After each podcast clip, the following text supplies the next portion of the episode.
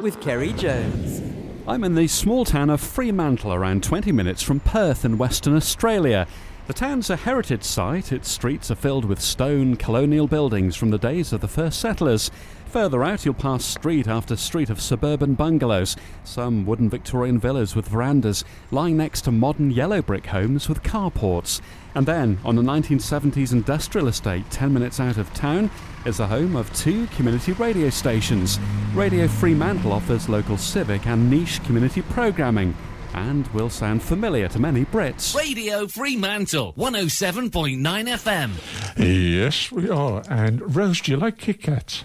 Oh, do I love, Do love Kit Kit Kats? Kats? Listen to this one then. This is news from the UK. Pink Kit Kat at hit stores. a Kit Kat made of naturally pink chocolate goes on sale this week. And this is the UK.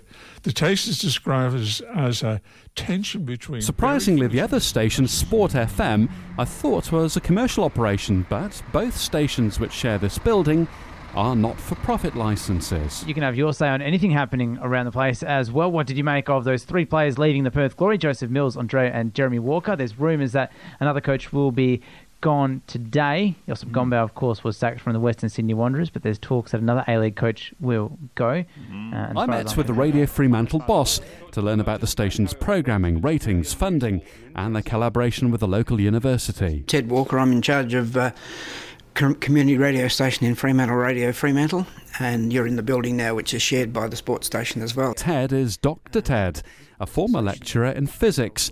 Before that, he worked for Australia's version of BT for decades. After retiring from academia, Ted took up an offer to engineer and operate the radio station. And he also owns an engineering and studio building company with his son. We started with Techie Talk. Ted says community stations in Australia enjoy higher power levels than their British counterparts. The stations vary, but the, the really low powered ones start around about 200 watts ERP. Um, the, station that Fremantle's licensed for is a 1000 watt ERP, which covers basically the whole of the Perth area, and so does the sports station. Um, due to the height of the, the site and the ERP that's granted by the government, um, but they're not licensed to be the whole of Perth. They're, they've got number codes they use, like RA1 is the license area that you're in now.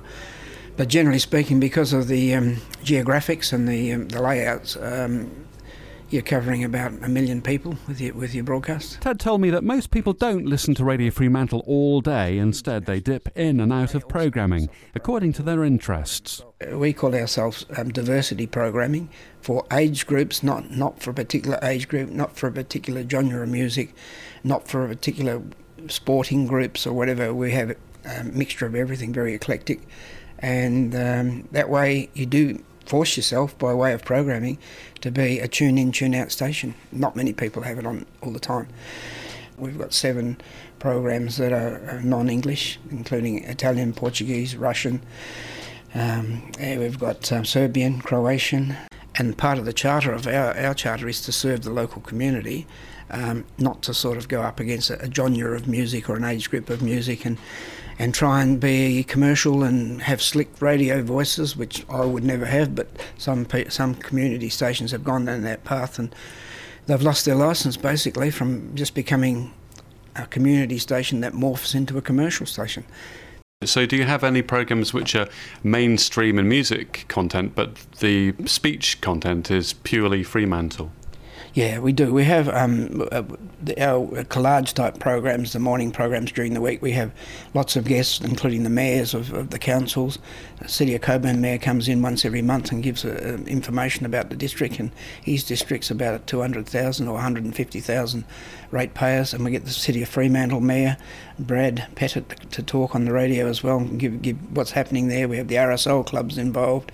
We have the arts groups involved. They all talk about art happenings in the area and um, exhibitions, and uh, there's a lot of community stuff in the mornings. You know, it's just not music. There's a bit of music, obviously, but the, like the arts program, which was uh, the ladies in hospital at the moment, but normally on today she'll have five or six guests from the, the local community come in, talk on, on what's happening in Fremantle. You know, so we, we've got a lot of Fremantle-based stuff. Y la canción Échame la culpa, que eso está espectacular, esta canción, precisamente para el tema que Échame la estamos hablando. culpa. Eh, muy buen Eso. tema. Lizzie in 107.9 FM. This is Radio Fremantle. Today we are speaking to our psychologist Radio Isabel Fremantle's Lopez. link with academia and brings with- funding and in the studio and gives the with station access to new talent. When we started in this area about 31 years ago, um, Murdoch was the only university in our catchment, south of the river, and we, we affiliated with them sort of for training purposes. All our announcers do training there. Um, they also progress through courses in media at Murdoch, and a lot of them get onto Radio Fremantle or the sports station. It generates, you know, they, their degree is usually in, in media. It includes print, um, television, radio, and all forms of internet media. So a lot of them just love to get into community radio, you know, as soon as they finish their degree or before they even finish it, they come down and start broadcasting.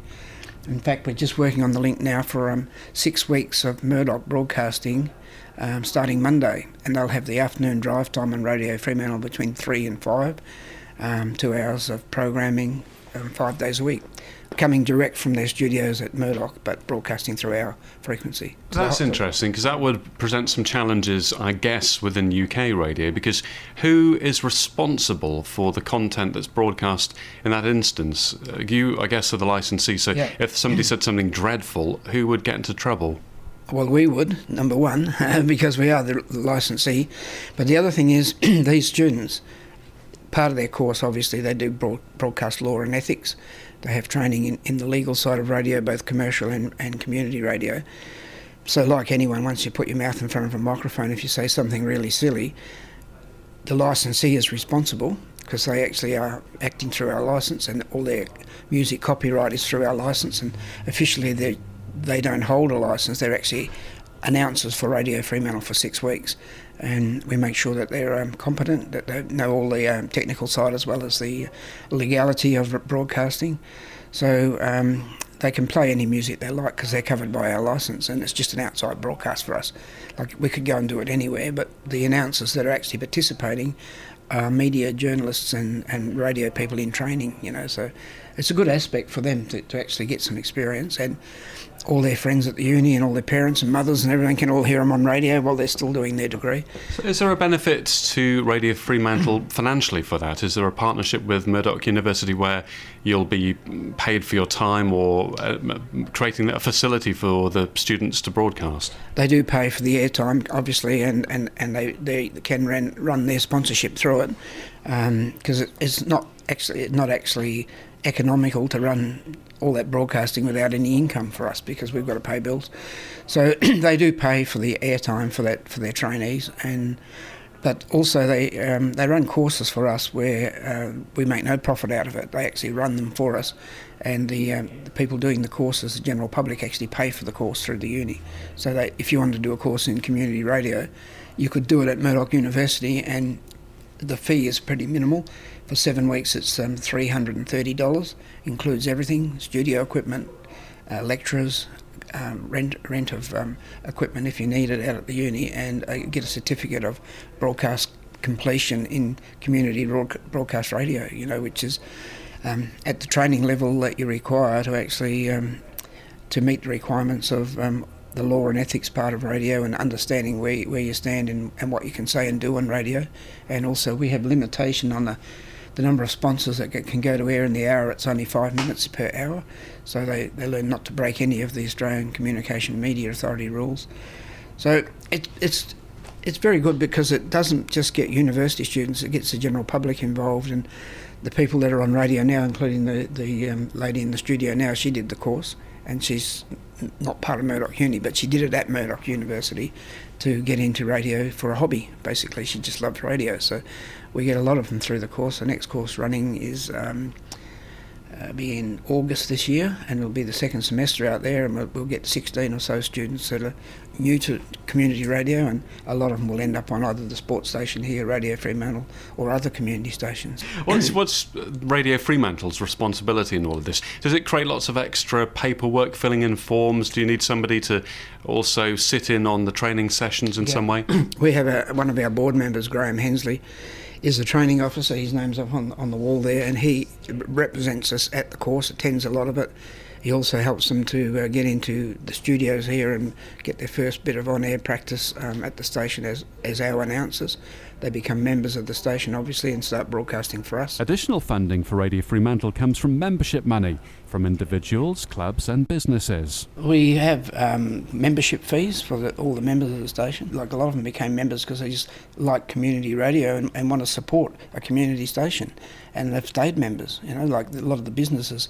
When we switched on, we had hundred businesses sign up as members, and we've still got a lot of businesses supporting it. What do I get as a, if I'm a business, if I've got a copy shop, what do mm. I get for my membership? We get your name in lights, like we've got them in the foyer there, and mentions on the airwaves if, if you're sponsoring a program, as you, as your membership may do, that this program is supported by such and such tyres, and that's a sponsorship announcement. But they're only little sweep, sweep, sweeper things that you know you hear, and and um, it just shows that they're helping the community. You know, the big clubs like the Irish Club, the um, Croatian Club, the Murdoch University, they've all joined as members of the station, and they we promote their, their courses and things on air, which is really not a, so, so much a community announcement, but it is close to a community announcement because what courses they're running. It seems like quite a big task just keeping on top of that and making sure that people get their mentions on air so who who actually We- feel, feeds we- that through to the presenters We have a running sheet that's made up here. I can show you, um, and they sign off on it.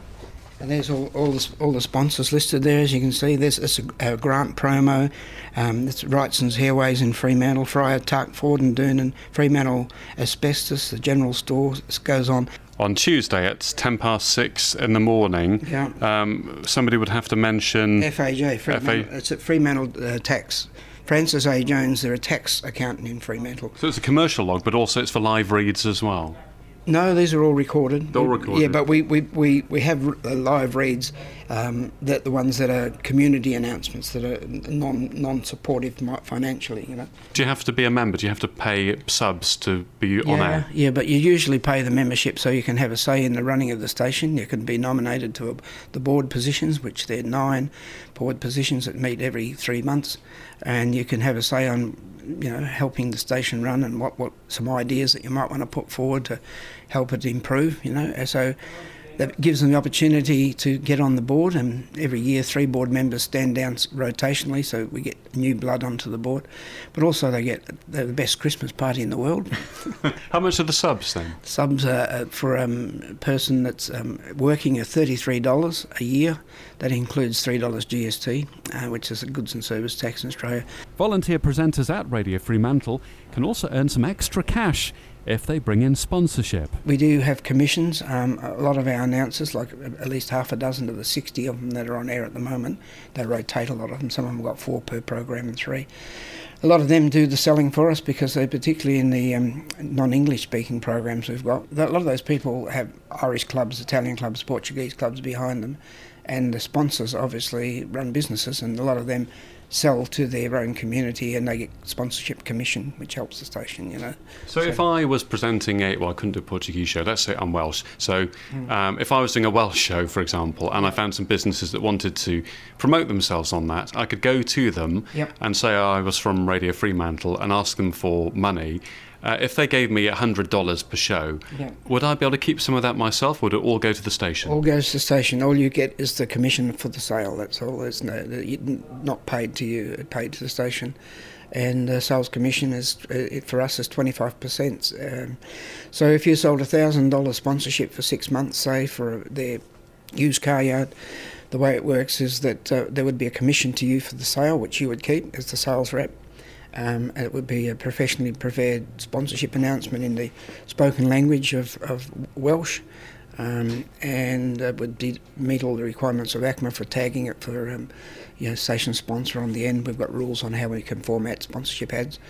And uh, the station gets the rest of it. The station gets 75% of it to help run the station. You know, so And what would be my responsibility as, the, if you like, the salesperson be? Would I have to make sure that I chased up the money and kept the client happy? that would be done by the station. You know. Just behind you, there's a big box file with the words ethnic grants written on it. So, do you get, uh, is it full of uh, grant receipts? Do you get lots of support from different We have, organisations? over the years, got ethnic grants from the Commonwealth Government to support the um, ethnic programming, particularly um, you know settlement when they come into the country and getting them settled as, as immigrants, and help from war torn countries that come in as war torn um, um, y- y- people that have escaped from their country. There's a lot of those. We've got Afghanistan being one of them. We've got Ali Madani who does the Afghan program, and he is he's, is the Afghan help program, and he has his own group behind him. And a lot of those people uh, obviously get some government support, and they support the station to put out uh, community information for them to help bring them into the community of Australia. Uh, they're not. They're generally more than fifty percent spoken word programs. They're not music programs. Ted says Radio Fremantle has a good working relationship with commercial radio and the newspapers. Do you have a new business, product, or service? Do you have a story to tell about it? Are you on a budget? If the answer is yes, let the Herald take your message throughout the cities of Fremantle, Melville, and Cockburn. With over 89,000 papers delivered every weekend. The commercial media in Perth record every community station 24 7, year in, year out, listening to um, whether you're a competition with them, you know, and you're trying to take dollars off them. That's their right, and they're entitled to do that because they pay $26 million to have a frequency. Community licences are issued for free. Radio Fremantle has listening figures, official ratings. And Ted says that does assist the sales operation. We just did a survey with McNair, the um, group that do the surveys in Australia on radio. The listenership for us is pretty big. It's um, uh, in an average month, McNair said 88,000 people tune into the station every month and they would be the tune in, tune out people, and the survey reflected that. It said, you know, I listen to the Irish program, I listen to the World Football Soccer, I listen to the Afghan program, you know, and that's what showed in the stats. We've got a big box file. Yeah, There's box files everywhere here, aren't this there? Is, this is the latest calculation. This is a 15 plus audience. And for 15 plus age group, the audience reach is 88,000 in a typical month and 33,006 Put that into context, I and that's a lot of people, 88,000 yeah, yeah. reach. What is your survey area in terms of headcount, the total population? Total population um, over 15 is um, 220,000 and, uh, in our reach area of the city of Mel- uh, Fremantle, Cockburn, Melville and East Fremantle. That's RA1. So you're getting 88,000 listeners and a potential listenership of 258,000. That's quite big. It is, yeah. These ratings are these They're done by a professional rating group. Are, are, they, are they ones which would not be disputed by the commercial sector or the no, ABC? Everyone agrees on these. Yeah, they do. These are the sort of reports they give, um, the regular listener reports, and what we do well and what we don't. That's been prepared for Radio Fremantle by the community broadcasting. McNair are the professional survey people. You're, you're, you're, flicking through a really detailed, chunky telephone directory of, yeah, of, yeah. of data and, yeah. and statistics. So, has this helped you in any way? Have you um, found more advertising money, sponsorship money because of it? Yes, we have. Yeah, like people ask you, you know, what's your demographics? And we tell them it's it's diverse. What, what was the sample size? Well, a typical sample to make it average is over 300. Yeah, it sounds low, but it really isn't because as the numbers go up in the formula, you'll find that the confidence level goes from 90% up to 98%, nine, um, and we're at 98 now with that sample size. How do, how do they weight it in terms of ethnicity? Because you might they, end up with figures that say nobody's listening to the Bangladeshi program because you haven't actually surveyed any Bangladeshi people. I, I, I, do that internally as an engineer by looking at the um, audio streaming and other factors that you can see when they're tuned in and not tuned in, you know, on that. But you could argue that some of the poorer communities that you would cover may not be reflected in streaming because they might not be able to afford yeah. broadband. Yeah, no, the survey goes through that. It asks them how you're listening, and uh, it's a 200 page survey, so I won't go to it, but it, it, it asks them, are you listening in the radio? Are you listening at, uh, on streaming? Are you listening on this ABCD? And that, that goes to the um, to the survey people. These are people actually fill in the survey online, um, and we advertise it and they advertise it and say that your local station here, Radio Fremantle, wants your feedback so they can find out what they're doing right and what they're doing wrong. And we found a lot of things we're doing right and a few things we're doing wrong, obviously. And we um, we were lacking in youth broadcasting, so we've injected a lot more in, of that into the station after this survey. Quite a few new, seven new broadcast programs have started with, with about 15 new youth youth presenters, you know, on the station because we're meeting we were meeting more the 50 to 60 age group bracket um, and had a little light on for the um, 15 to 21 year old bracket. The HQ, with its three light, airy studios, was a buzzy, vibrant place. It was busy because of the number of guests and contributors heading to the sports service. I walked down the hallway to reach Sport FM and spoke to one of its main presenters. Jack Crawshaw. I uh, host the 9 to 12 show um, on Sport FM during the week. Jack is a paid member of staff on the community sports station, and Ted had told me that Sport FM does have a number of full time paid on air employees because they need continuity in coverage of sporting events and they require people to set up guests and interviews on a daily basis. But mostly of them are involved in the, the, the prime time slots like breakfast and drive time, and the ones that travel and broadcast outside broadcasting, they're the ones that are mainly involved. But there's a lot of volunteers on the station that, you know, 168 hours in a week, they're not all paid. It's just the ones that actually, their volunteer time, if they were volunteers, would not be possible it just means that they'd have to give up their job to actually work on community radio. So you know. And for Radio Fremantle, how many people are paid within that organisation? Two, out of 250. Audio pr- producer and the office, and that's about it. Engineering, of course. Um, but they only get paid um, very minimal. My, their wages would be part time, equivalent to part time. You know, there's not, they're not like the, the income of the station, for instance, I can give you an example. The total income of the station is 170,000 Australian dollars a year, and out of that, most of it goes on electricity and other things. So, it's not a, um, a place where you could have more than average wage in Australia is probably about 60,000. So you'd only need three people working full time and you'd have no money to pay the bills, you know. So it's just the, as again, as we say with the sports station, the office type work, which is forever sending out bills to sponsors and and filling out forms and um, banking and you know all, uh, preparing stuff for audit and all the rest of the stuff. Those jobs um, are fairly heavy in hours. You know, they take a few hours a week. So, um, and volunteers to do it would need to be experienced bookkeepers and things like that. So you really need some staff to do that. You care, make a difference to mental health. 91.3 news update for station sponsor Golf Car World. With the latest, I'm Alyssa McNeil. The federal government has vowed to strengthen the corporate regulation. Sports.com.au Sport FM weather. For station sponsor Retrovision. Lowest prices on Fujitsu air conditioning guaranteed. Well, the forecast says that we possible shower clearing. Well, I reckon we might have uh, seen that come and go possible this shower at 22 degrees on Monday current temperature at the moment. I was surprised to learn that Sport degrees. FM, a community service, is the only sports broadcaster in the Perth radio market. Not in this market, no. There is a 24 7 sports station in Melbourne, in Victoria, which um, we work alongside with in, in some aspects. Um, but other than that, though, uh, in Western Australia, we are, you know, in terms of dedicated 24/7 sport, no, we are the only type in the, in this state. Yes. Now, being a not-for-profit station, obviously money is not going to be as free-flowing as it might be with the ABC or one of the big commercial networks. So, does that give you challenges with things like sports rights, which might be sewn up by the big broadcasters? We um, obviously are not in a position to broadcast AFL football just because of the commercial rights, etc. But that comes back to the the local angle, you know, where there is sports that obviously cry out for the coverage, like the WAFL competition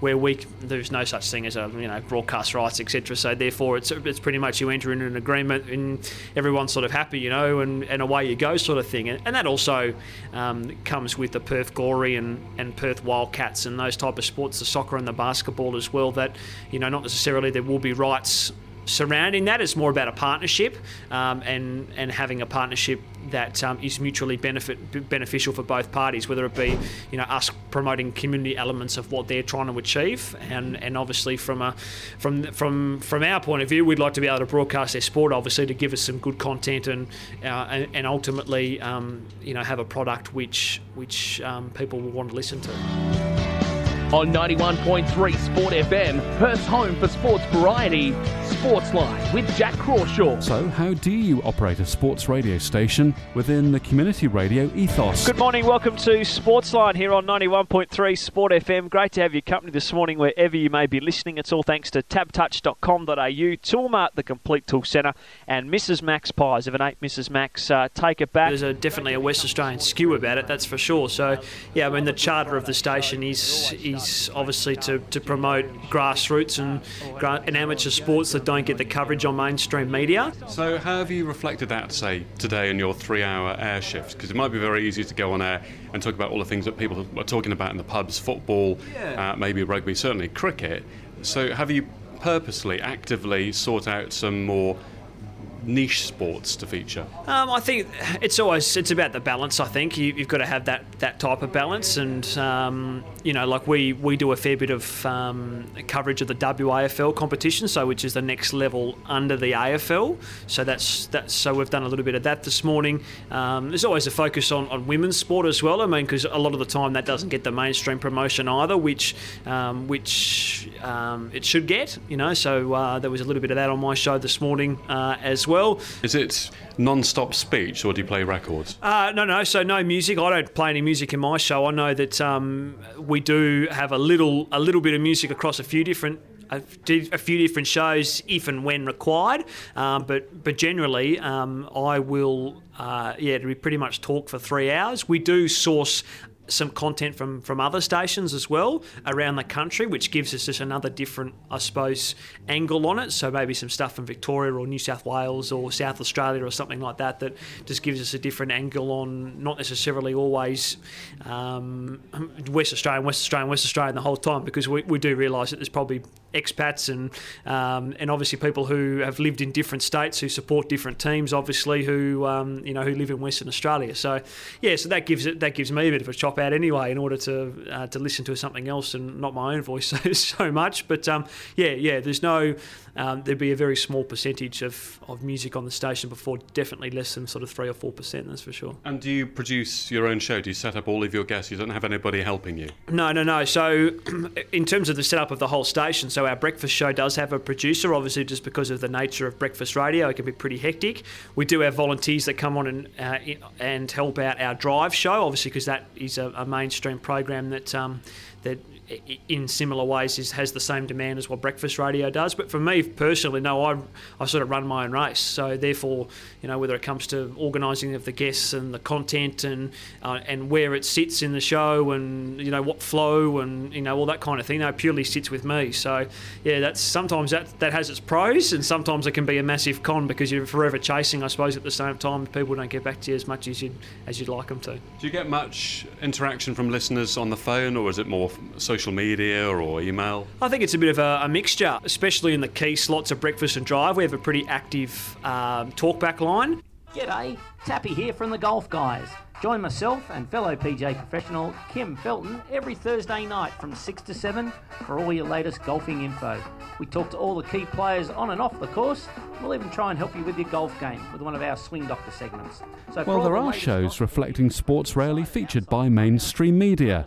Ed Feathers, the local GP for 37 years, has co presented a weekly 30 minute sailing show on Sport FM for the last five years. Our show's half an hour. Uh, we produce it on Thursdays. It goes to air on Fridays at 1.30. This week we have the last of the summer season's ocean races, the Fremantle to Cape Naturaliste and Return. It's a big ocean race. It's probably the biggest one we have here and it's fantastic race in the ocean with very rough seas predicted. So we're looking forward to all of that. We'll cover that, and we'll also cover our young athletes that are travelling overseas. A lot of West Australians compete overseas on the match racing circuit. Good afternoon, and welcome to Let's Go Sailing on 91.3 Sport FM. G'day, Tony Pugh. G'day, Ed Feathers, and good afternoon to our listeners. Well, a perfect storm for the Diggers Cup race at Royal Perth Yacht Club on Wednesday afternoon. Anzac Day falling on a Wednesday. A lot of sailors already sail on a Wednesday. Good weather. And you're doing half an hour a week on sailing in this part of West Australia. Is there anybody else on broadcast radio that is doing so much sailing coverage regularly? Ours is the largest sailing show, and they do cover it on other radio stations uh, when there's a big race on, but mostly when there's an incident. You can listen to both Sport FM and Radio Fremantle online. With Keri Jones.